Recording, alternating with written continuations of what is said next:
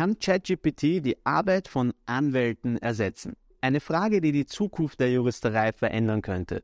Und ob es tatsächlich in der Lage ist, die Arbeit von Anwälten zu übernehmen, also ab zum PC. So, also wir sind jetzt am PC und schauen uns an, was ich die KI von ChatGPT gefragt habe.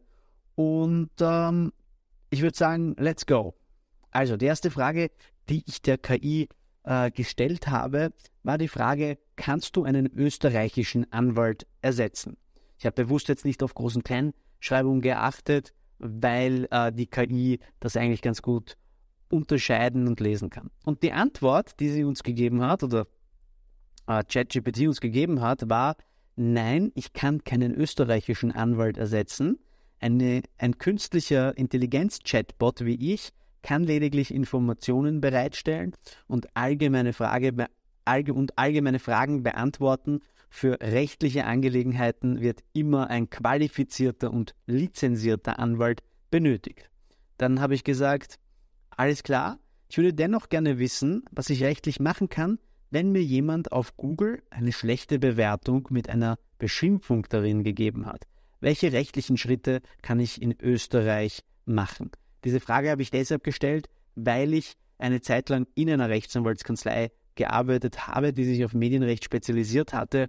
Und das ist etwas, wo ich ähm, vielleicht ein bisschen Ahnung habe und äh, auch ähm, mehr oder weniger beurteilen kann, äh, ob die Antworten der, der KI hier Sinn machen oder nicht.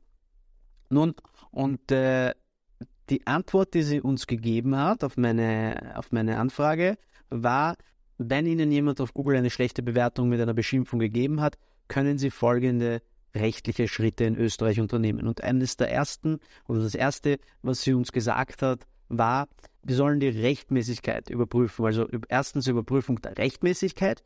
Überprüfen Sie, ob die Bewertung rechtmäßig ist, das heißt, ob sie wahr und berechtigt ist. Naja, das wäre tatsächlich etwas, was man machen würde. Das Zweite, was sie sagt, ist, Kontaktaufnahme mit dem Verfasser. Versuchen Sie mit dem Verfasser in Kontakt zu treten und die Situation auszuräumen. Nun, das ist auch etwas, was man machen kann, ähm, um eben äh, den Schaden zu minimieren. Auch als Rechtsanwalt würde man wahrscheinlich in irgendeiner Art und Weise versuchen, an den Verfasser einer schlechten Bewertung, die falsch und beleidigend ist, ähm, zu treten und ihn äh, zu bitten, es zu unterlassen, beziehungsweise den Verfasser dazu auffordern, dass er diese Äußerung von der Plattform nimmt. Das dritte, was uns ähm, ChatGPT sagt, ist eine Meldung an Google. Sie können die Bewertung bei Google melden, wenn sie gegen die Community-Richtlinien verstößt. Ja, das ist richtig, das kann man machen. Ähm, nur es ist oft sehr schwer, Google zu erreichen und es dauert oft zu lange. Ähm, und oft ist es auch gar nicht mal so durchsichtig gewesen, wie man da konkret an Google herantritt. Man konnte es zwar melden, aber es war oft eher ähm, ein, ein schwierigerer Weg. Und das vierte ist äh, rechtliche Schritte. Dabei habe ich eigentlich von Anfang an gefragt, was was für rechtliche Schritte man hier äh, unternehmen kann. Und tatsächlich sagt uns die KI jetzt, äh, wenn die oben genannten Schritte nicht zu einer Lösung führen, können Sie rechtliche Schritte wie beispielsweise eine Unterlassungsklage in Betracht ziehen. Hierbei ist es ratsam, einen Anwalt zu konsultieren. Bitte beachten Sie, dass dies allgemeine Informationen sind und keine Rechtsberatung darstellen. Für eine umfassende rechtliche Beratung wird empfohlen, einen Anwalt zu konsultieren. Ja, ähm, das äh, wird uns noch häufiger unterkommen. Jedes Mal, wenn wir versuchen, mehr und konkretere Infos von ChatGPT herauszukitzeln. Und das habe ich dann eben auch versucht, indem ich gesagt habe, kannst du bitte Punkt 4 genauer ausführen. Außerdem ist die Bewertung unwahr und beleidigend, habe ich auch noch hinzugefügt, was genau kann ich jetzt machen und auf welcher rechtlichen Grundlage. Also ich wollte erfahren, ob ChatGPT mir konkret die rechtliche Grundlage, also die Paragraphen, auf die man das beziehen kann, ähm, ausfindig machen kann. Und daraufhin hat ChatGPT geantwortet. In diesem Fall können Sie, wenn Sie der Meinung sind, dass die Bewertung unwahr und beleidigend ist, eine Unterlassungsklage erheben. Hierbei werden Sie gegen den Verfasser der Bewertung vor Gericht ziehen und verlangen, dass dieser die Veröffentlichung der Bewertung unterlässt. Die rechtliche Grundlage für eine Unterlassungsklage kann auf verschiedenen Gesetzen und Bestimmungen in Österreich beruhen, einschließlich, und jetzt wird spannend, erstens sagt ChatGPT die Persönlichkeitsrechte. Das Persönlichkeitsrecht schützt ihre Würde, Ehre und guten Ruf. Ja, stimmt. Wenn die Bewertung ihre Persönlichkeitsrechte verletzt, können sie eine Unterlassungsklage erheben. Ja, aber eigentlich wollte ich die rechtliche Grundlage haben äh, und nicht das Persönlichkeitsrecht per se ist ja noch nicht die rechtliche Grundlage. Das nächste, Verleumdung und üble Nachrede. Ja, Verleumdung und üble Nachrede sind strafbare Handlungen und können zu einer Unterlassungsklage führen. Ja, also Verleumdung und üble Nachrede, das sind ähm, Straftatbestände und äh, da könnte man eben auch äh, danach gehen. Es müsste aber eben schon den strafrechtlichen, äh, sage ich jetzt einmal, die strafrechtliche Grenze erreichen. Datenschutzgesetz. Das Datenschutzgesetz schützt Ihre persönlichen Daten einschließlich Ihres Namens und Ihrer Reputation. Wenn die Bewertung unzulässige persönliche Daten veröffentlicht, können Sie eine Unterlassungsklage erheben. Wie bereits erwähnt, ist es in solchen Fällen ratsam, einen Anwalt zu konsultieren und eine umfassende rechtliche Beratung zu erhalten und ihre rechtlichen Möglichkeiten zu bestimmen. So, das nächste, was ich gefragt habe, wie kann ich konkret, also ich habe versucht, konkreter, äh, also eine konkretere Abgrenzung dessen, was ich will. Äh, ich habe gefragt, wie kann ich konkret gegen die Rufschädigung vorgehen? Und da sagt äh, ChatGPT, um gegen eine Rufschädigung vorzugehen, können Sie folgende Schritte unternehmen. Erstens, Überprüfung der Rechtmäßigkeit. Überprüfen Sie, ob die Bewertungen rechtmäßig sind und ob sie den guten Ruf, ob sie ihren guten Ruf beeinträchtigt. Zweitens, Kontaktaufnahme mit dem Verfasser, also wiederholt sich hier ein bisschen wieder. Versuchen Sie mit dem Verfasser in Kontakt zu treten und die Situation auszuräumen. Drittens, Meldung an Google. Das hatten wir auch schon. Äh, viertens, eine Unterlassungsklage. Und fünftens kommt jetzt plötzlich eine Schadenersatzklage hinzu.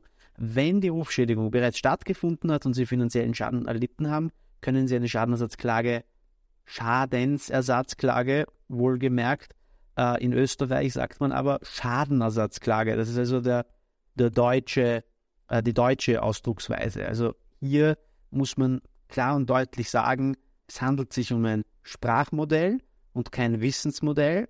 Ähm, er versucht hier möglichst eine sprachlich schöne Aussage zu treffen, die natürlich auch inhaltlich möglichst zutreffend sein soll.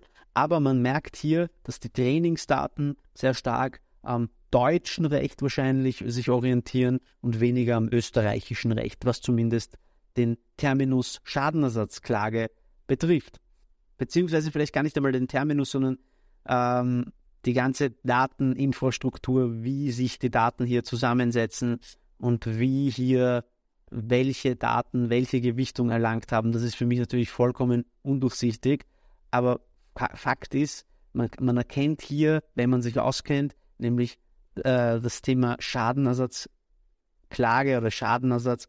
Das, der Begriff Schadenersatz wurde uns auf der Uni und generell in der österreichischen Juristerei oft eingetrichtert bis zum Abwinken. In Österreich heißt das bitte Schadenersatz und nicht Schadensersatz. Ersatz, also ohne S.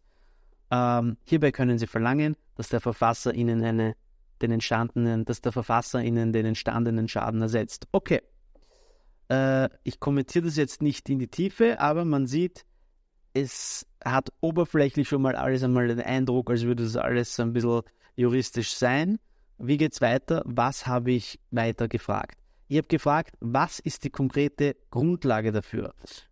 Welches Gesetz, welcher Paragraph. Also jetzt habe ich schon begonnen, sehr, sehr konkret danach zu fragen, ähm, dass er mir endlich einen Paragraphen bzw. irgendwie eine Quelle hier einmal anführt für seine Aussagen.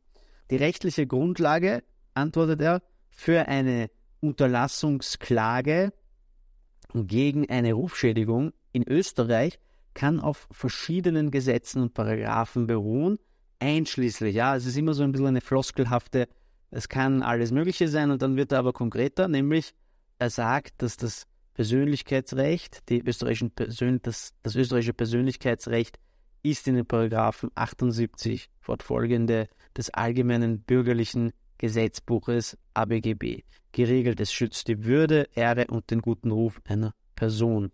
So, er sagt also, das österreichische Persönlichkeitsrecht ist in den Paragraphen 78 fortfolgende des ABGB, des Allgemeinen Bürgerlichen Gesetzbuches, geregelt. Es schützt die Würde, Ehre und guten Ruf einer Person und den guten Ruf einer Person. Das ist eindeutig falsch. Also ich habe mir das nochmal angeschaut. Im Paragraph 78 ABGB, der ist eigentlich schon längst entfallen, der existiert so gar nicht. Ich denke, er wollte ja eigentlich tatsächlich auf 78 Urhebergesetz äh, hinaus, weil hier geht es um den Bildnisschutz und das Recht am eigenen Bild quasi und wahrscheinlich hat er da irgendwie etwas verwechselt, würde ich meinen. Also wir sehen hier ganz klar, der Chatbot, also wir sehen hier ganz klar, der Chatbot macht ganz grobe Fehler und ist in seiner Verweisung auf das Recht falsch, komplett falsch abgebogen. Äh, das nächste, was er sagt, ist die Verleumdung und die üble Nachrede. Und da sagt er, dass die Ver Verleumdung und die üble Nachrede in den Paragraphen 111 des StGB geregelt sind. Die Straftatbestände können ebenfalls zu einer Unterlassungsklage führen. Und dann sagt er natürlich Datenschutzgesetz. Daten, das Datenschutzgesetz in Österreich ist, in, ist im Datenschutzgesetz 2000 DSG geregelt. Es schützt die Privatsphäre einer Person und äh, kann ebenfalls zur Grundlage einer Unterlassungsklage werden, wenn unzulässige persönliche Daten veröffentlicht werden. Ja, das ist natürlich mh, nicht ganz vollständig richtig, weil natürlich basiert das Datenschutzgesetz in Österreich zu einem Großteil auch auf der DSGVO, die er hier gar nicht nennt. Und dann wieder diese Floskel. Es ist wichtig, zumindest diese Floskel ist äh, richtig und wichtig. Es ist wichtig zu beachten, dass dies nur allgemeine Informationen sind und keine umfassende Rechtsberatung darstellen und so weiter. Gut, dann habe ich ge konkret gefragt, umgekehrt jetzt einmal, ich habe nach einer konkreten Rechtsgrundlage gefragt und gefragt, ob ich auch danach bei so, einer, äh, bei so einem Fall vorgehen kann. Ich habe gefragt, kann ich auch nach dem Mediengesetz vorgehen? Und tatsächlich sagt er, ja, in Österreich können Sie auch nach dem Mediengesetz vorgehen, um gegen eine Rufschädigung durch Veröffentlichung in Medien vorzugehen. Das Mediengesetz legt Regeln für die Verarbeitung personenbezogener Daten in den Medien fest und schützt damit auch den Ruf einer Person. Wenn eine Rufschädigung durch Veröffentlichungen in Medien stattgefunden hat, können eine Unterlassungsklage oder eine Klage auf Unterlassung und also was da der Unterschied ist, äh, ist natürlich, es gibt keinen Unterschied zwischen Unterlassungsklage und Klage auf Unterlassung wieder. Ein bisschen äh, schlechtes, schlechter Output, ganz einfach schlechter Output vom Sprachmodell. Äh, Schaden also zu erheben. Hierbei sollen Sie jedoch berücksichtigen, dass eine Veröffentlichung in den Medien häufig durch das Recht auf Meinungsfreiheit geschützt wird. Eine erfolgreiche Klage setzt daher voraus, dass die Veröffentlichung die Grenzen der Meinungsfreiheit überschritten hat und den guten Ruf einer Person schädigt. Es ist wichtig zu beachten und dann wieder diese Floskel, geh lieber zum Anwalt, so quasi auf die Art.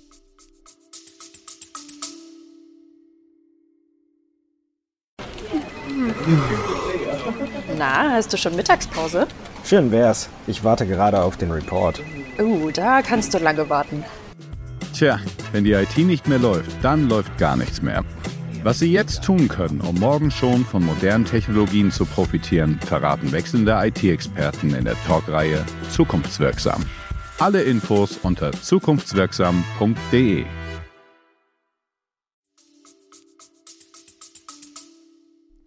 Ja, und jetzt meine Frage, meine Folgefrage, zählt ein Google My Business Eintrag auch als Medium im Sinne des Mediengesetzes. Also ich versuche hier zu fragen, ob er mir hier subsumieren kann, äh, ob eine, ein konkretes Medium eben ein Medium im Sinne äh, des Mediengesetzes ist.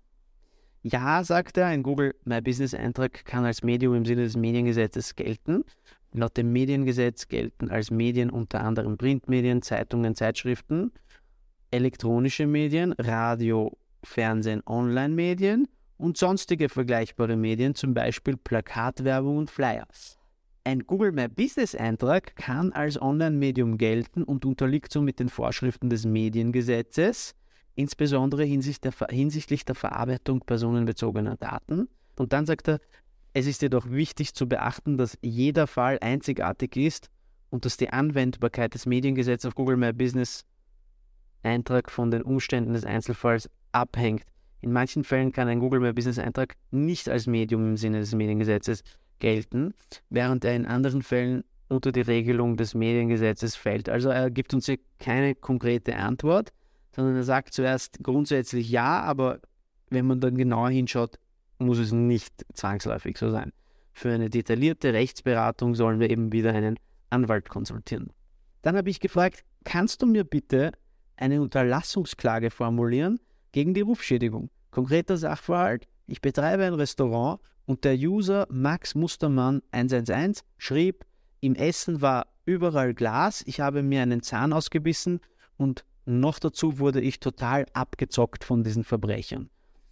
Und dann hat er gesagt, es tut mir leid, ich bin ein Textgenerierungsmodell und bin nicht in der Lage, rechtliche Klagen oder rechtliche Schreiben zu verfassen. Es wird empfohlen, einen Anwalt zu konsultieren etc.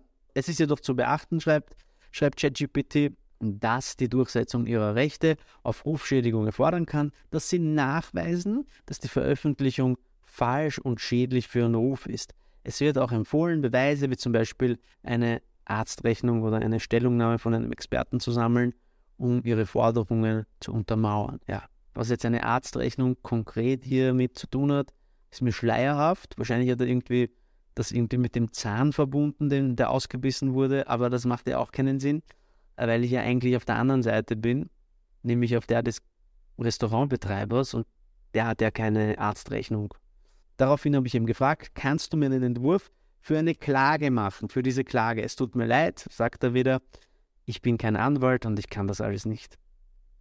Und dann habe ich gesagt, na kannst du mir nicht vielleicht eine Vorlage für einen Anwalt schreiben, die, die er noch überarbeiten wird. Ja? Also ich habe konkret geschrieben, schreib mir eine Vorlage, die ein Anwalt noch überarbeiten wird. Und dann hat sie geschrieben, tatsächlich eine Art nicht wirklich eine Klage, sondern mehr eine Art Brief, mit der sozusagen mit oder eine E-Mail.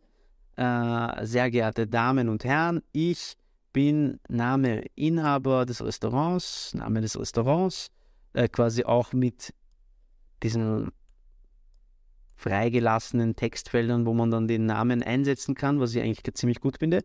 Es kommt mir zu Ohren, dass, es kommt mir zu Ohren, dass ein Benutzer mit, mein, mit dem Namen Max Mustermann eine falsche und beleidigende Bewertung auf Google My Business hinterlassen hat, äh, in der er behauptet, dass im Essen überall Glas war, er sich einen Zahn ausgebissen hat und dass er total abgezockt von diesen Verbrechern wurde. Also es wird hier auch direkte und indirekte Zitate werden hier gemischt. Das ist eigentlich stilistisch ganz nett. Ich bin empört über diese Verleumdung und fordere Sie auf, diese Bewertung unverzüglich zu entfernen. Also es ist eigentlich keine Klage, weil diese, das richtet sich ja eigentlich an den äh, Verfasser des, der, der Bewertung. Also es ist eigentlich eine, ein Unterlassungsschreiben mehr als eine Klage. Die Aussagen sind falsch und äh, ich habe keine Beweise für eine solche, was? Ich habe keine Beweise für eine solche Beschwerde erhalten. Ich fordere Sie mit auf, eine Unterlassungserklärung zu unterzeichnen, in der Sie sich verpflichten, diese falschen äh, und beleidigenden Aussagen nicht mehr zu verbreiten. Sollten Sie dieser Aufforderung nicht nachkommen, bin ich gezwungen, rechtliche Schritte einzuleiten und, meine Geschäft und meinen geschäftlichen Ruf wiederherzustellen. Ich bin bereit, die Angelegenheit außergerichtlich zu regeln, was eben keinen Sinn macht, wenn das eben schon eine Klage sein soll. Ähm, aber ich werde alle erforderlichen Schritte unternehmen, um meine Rechte durchzusetzen, wenn nötig. Mit freundlichen Grüße und dann wieder so ein Name einsetzen fällt. Und dann habe ich wieder gefragt, um eben näher an eine Klage tatsächlich zu kommen, wie würde eine Klageschrift dazu aussehen? Dann hat er wieder geschrieben, sehr geehrte Damen und Herren, was man in einer Klage nicht schreibt in der Regel. Also stilistisch kommt das sehr selten oder gar nicht vor, dass man eine Klage mit sehr geehrten Damen und Herren beginnt. Das ist einfach unüblich. Ähm, und dann wieder ich, Name einsetzen quasi als Kläger, wende mich an Sie im Rahmen einer Klage wegen Verleumdung meines Persönlichkeitsrechts durch eine falsche und beleidigende Bewertung auf Google My Business. Der Beklagte Max Mustermann hat eine Bewertung veröffentlicht, in der, behauptet, in der er behauptet, dass im Essen überall Glas war, er sich einen Z und dann hat er aufgehört und hat gesagt, mach weiter und dann hat er weitergeschrieben, äh, Zahn ausgebissen hat und dass er total abgezockt von diesen Verbrechern wurde. Diese Aussagen sind falsch und verletzen mein Persönlichkeitsrecht, dass sie mein Geschäft, da sie mein, Geschäft, da sie mein Geschäft und meinen Ruf schädigen und so weiter. Ich fordere Sie hiermit auf, eine Unterlassungserklärung zu unterzeichnen und die Bewertung unverzüglich zu entfernen. Sollten Sie, sollte dies nicht geschehen, werde ich rechtliche Schritte einleiten. Also man hat sie ja schon eingeleitet. Das ist ja schon der rechtliche Schritt, wenn es in einer Klage steht. Also hier wieder ein bisschen unrund das Ganze, um es milde auszudrücken. Tatsächlich glaube ich, würde der schlechteste Konzipient nicht so eine Klage verfassen, aber, aber you never know. Ähm, und dann folgt ja auch noch, ich beantrage folgendes, Feststellung der Unterlassungspflicht, also das ist schon eher richtig. Am Ende beantragt man dann, dass Sachen eben festgestellt werden in einer, Klasse, in einer Klage. Man verlangt, dass eben gewisse äh, Schadenersatzpflichten erfüllt werden und so weiter. Dass etwas rechtswidrig war und dass etwas unterlassen wird. Und, und natürlich auch, dass äh, Rechtsanwaltskosten übernommen werden. Es ist zwar stilistisch äh, nicht so, wie ich es kenne und eher unüblich, glaube ich auch, aber tatsächlich, es geht schon in eine richtigere Richtung als das erste, was er vor, äh, ausgespuckt hat. Und ich kann nicht sagen, ob wenn man nicht weiter nachbohrt und konkreter wird mit den Prompts, also mit den Anweisungen, äh, ob es dann nicht tatsächlich noch bessere Ergebnisse geben kann. Jedenfalls beendet man eine, Fra eine Klageschrift auch nicht wirklich mit freundlichen Grüßen, äh, soweit ich mich erinnern kann. Ähm, dann habe ich geschrieben, naja, ich wollte auch wissen, ob er mir sagen kann, welches Gericht zuständig ist, ob er da herausfinden kann, welches Gericht tatsächlich hier die Zuständigkeit haben wird. Und deshalb habe ich ihm gesagt, ich wohne im zweiten Bezirk in Wien, mein Restaurant befindet sich im 14. Bezirk, an welches Gericht soll ich die Klage denn jetzt adressieren? Dann hat er geschrieben, in Österreich werden, in Österreich werden Klagen beim zuständigen Bezirksgericht eingereicht.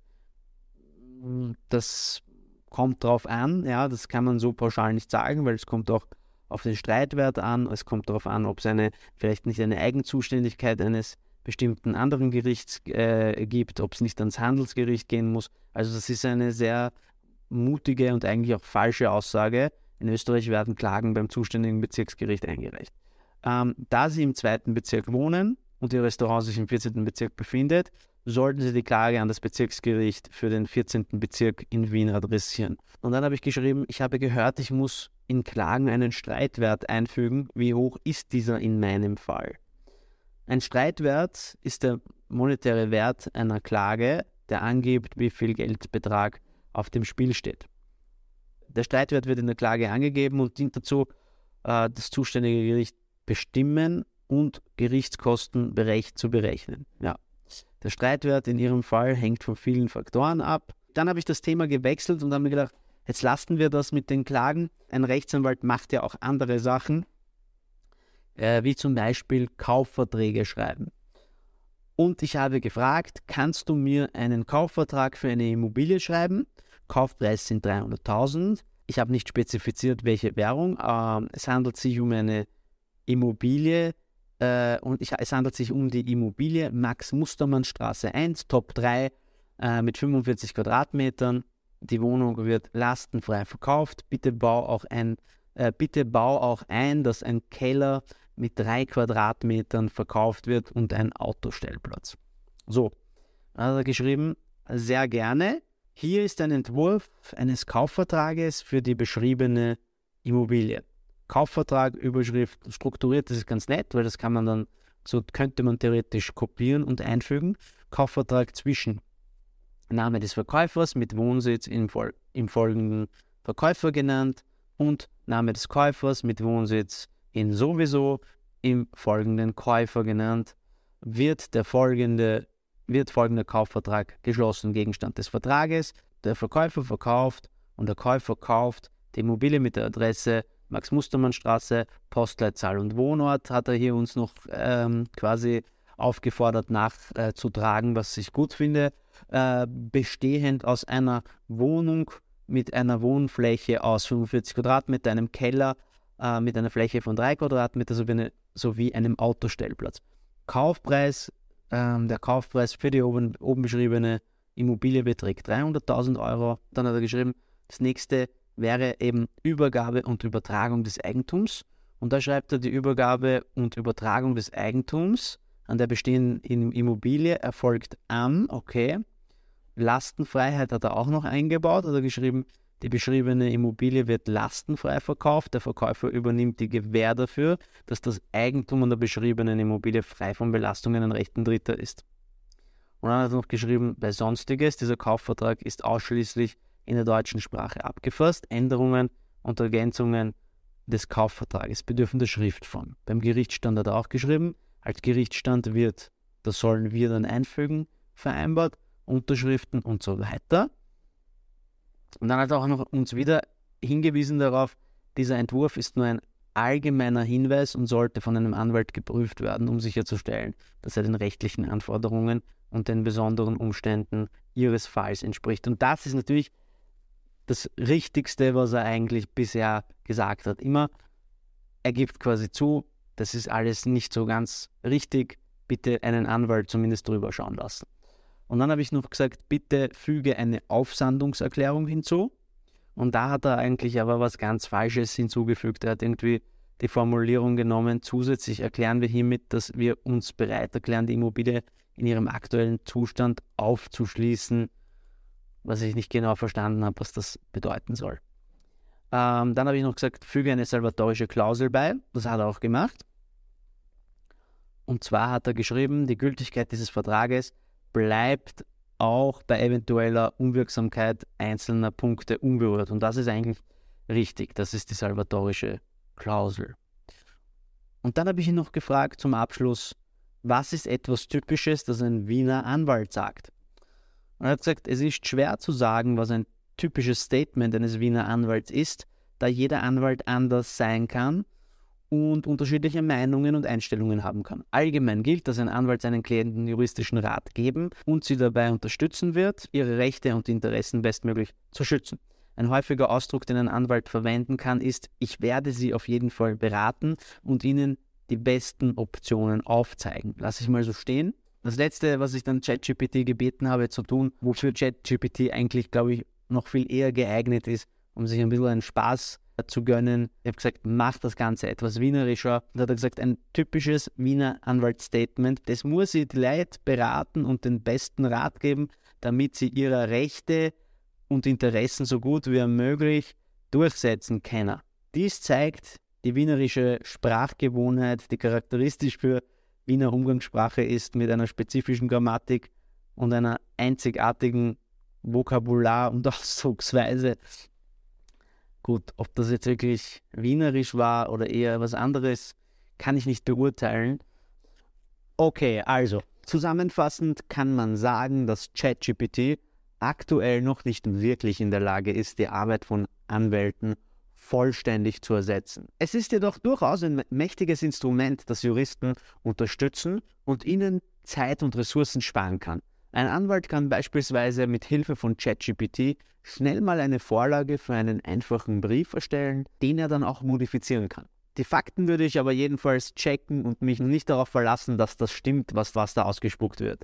Denn wir müssen bedenken, dass ChatGPT ein Sprachmodell ist und kein Wissensmodell. Das heißt, es wird uns die nach den algorithmischen Vorgaben der Programmierer von ChatGPT statistisch wahrscheinlichste Antwort liefern. Da wir aber nicht wissen, wie genau der Algorithmus und die Entscheidungsprozesse im Hintergrund ablaufen, würde ich mich nie auf die Infos daraus verlassen. Sehr wohl kann aber eben das Sprachliche an ChatGPT nutzen und auch für kreative Prozesse ziemlich spannend sein. Für Hardcore-juristische Outputs ist ChatGPT jedenfalls zumindest noch keine Konkurrenz für Anwälte. Es bleibt also abzuwarten, wie sich die Technologie in der Zukunft entwickeln wird. Aber eines ist sicher, ChatGPT hat jedenfalls das Potenzial, das Rechtswesen total zu revolutionieren. Mein Name ist Boris, das ist Just Profi und vergesst nicht, den Kanal zu abonnieren und das Video zu liken. Danke.